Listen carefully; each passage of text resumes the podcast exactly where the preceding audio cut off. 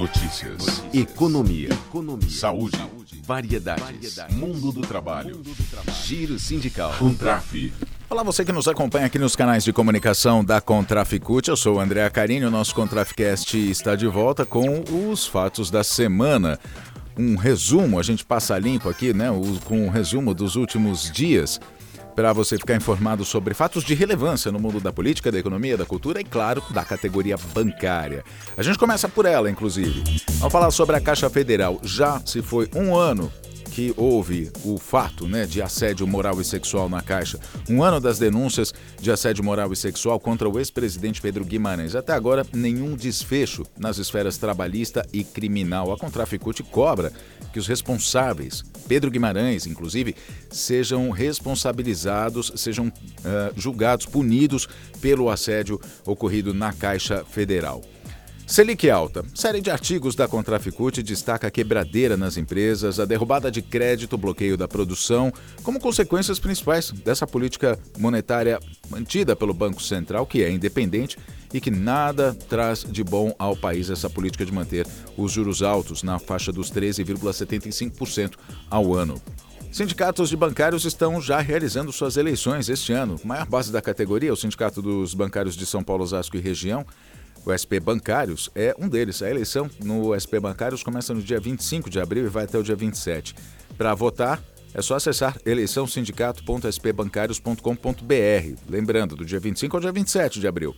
A categoria vai às urnas nos outros sindicatos, algumas vezes eletrônicas, essas urnas, ah, como no SP Bancários, outras são em eleições, ah, são eleições em urnas físicas, mas tudo para escolher as novas diretorias das entidades. Alguns sindicatos já fizeram, inclusive, as suas eleições, caso de São Borja, no Rio Grande do Sul.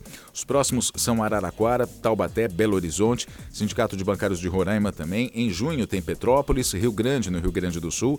Para o segundo semestre, Ceará, Pará, Santiago, no Rio Grande do Sul, Pato de Minas, em Minas Gerais, Juiz de Fora, também em Minas Gerais e outros sindicatos. Falar agora sobre o Itaú, destaque da semana do Itaú é para o debate que foi feito sobre diversidade, em que o banco afirmou ter um programa para o tema. Essa reunião que eh, foi feita entre a diretoria do banco e a coordenação de organização de empresa do Itaú também tratou de igualdade de oportunidades e saúde e condições de trabalho. A comissão vai apresentar pautas com demandas pós-pandemia na próxima reunião do GT, que vai ser agendada ainda. Começa nesse sábado em São Paulo, nesse sábado dia 15, a primeira etapa da Copa Contraficute FIFA 2023, o jogo de videogame. A primeira etapa vai ser realizada pela FETEC São Paulo com transmissão pela Contraficute nos canais no Facebook e também no YouTube. Acompanhe. Escalada de violência nas escolas fez governo chamar plataformas das redes sociais para evitar disseminação de ódio em postagens nas redes sociais. Polêmica ficou a cargo do Twitter, que parece ignorar as regras e não assumir compromissos para acabar com o discurso de ódio. Uma representante do Twitter, inclusive, chegou a dizer em uma reunião com o governo que um perfil com assassinos de crianças não violava as regras da rede social. Isso causou revolta nos participantes da reunião, inclusive no governo. O governo subiu o tom, inclusive, com o Twitter e até se fala nas redes sociais em banimento da rede no Brasil. O assunto ganhou destaques na rede, nas redes com internautas repudiando o Twitter por manter essas postagens com discursos de ódio. Lula viajou à China essa semana. O presidente da CUT, Sérgio Nobre, também participou da comitiva. Sérgio Nobre foi ao país para participar de conversas com empresas, dizendo aqui tem sindicato. Essa é a palavra que ele levou até a China, né? A palavra de Sérgio Nobre, para deixar claro para as empresas que querem investir no Brasil que elas são bem-vindas, mas que aqui existem leis trabalhistas e elas têm que ser respeitadas e que os sindicatos atuam para garantir os direitos dos trabalhadores. Na viagem, Dilma Rousseff assumiu a presidência do Banco de Desenvolvimento do BRICS, o bloco que é formado por Rússia, África do Sul, Índia, China e, claro, Brasil. Dilema das compras.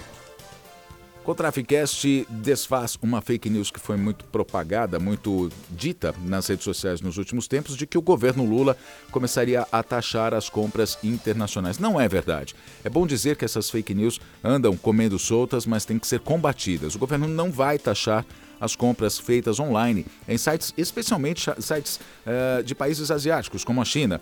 O que acontece, na verdade, é que tem empresas que estão burlando as regras de importação para não pagar impostos. Elas arrumam pessoas físicas, laranjas, na verdade, para vender de pessoa física para pessoa física com valores menores do que 50 dólares, 250 reais no Brasil aproximadamente, para não pagar impostos. Então, explicando em miúdos, o que acontece é que quando você vai comprar qualquer produto do exterior até 50 dólares, você pode comprar de uma pessoa física sem pagar impostos.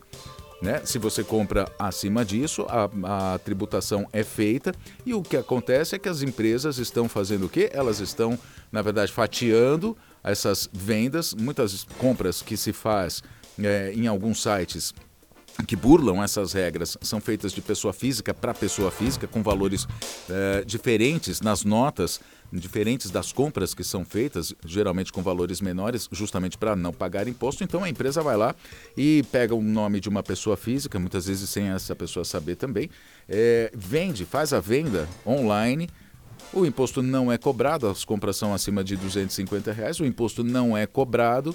E aí o que acontece é que a União, né, o Brasil, deixa de arrecadar impostos.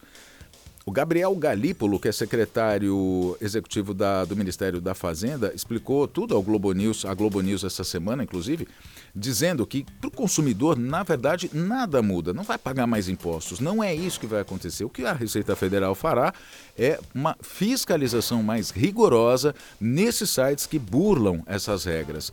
Sites de empresas que trabalham dentro da lei, como a própria Shopee, que. Uh, lançou um comunicado, inclusive essa semana, falando que trabalha tudo dentro da lei, fazendo suas vendas de forma é, regularizada. Nada vai acontecer, nada muda, esses impostos já são pagos. O que vai acontecer é que quando o site é de alguma empresa ou ele é mantido por alguma empresa que burla as regras, aí sim a fiscalização vai cair em cima. Então, fake news. Compras em sites não serão taxadas, a não ser que a empresa seja uma empresa não idônea, que não trabalhe dentro das regras. Se você comprar na Shopee, na Shine, enfim, em sites assim que trabalham dentro da regra, tudo continua a mesma coisa. O Contraficast fica por aqui com os fatos da semana, mas a gente se fala na próxima edição. Boa semana, até lá!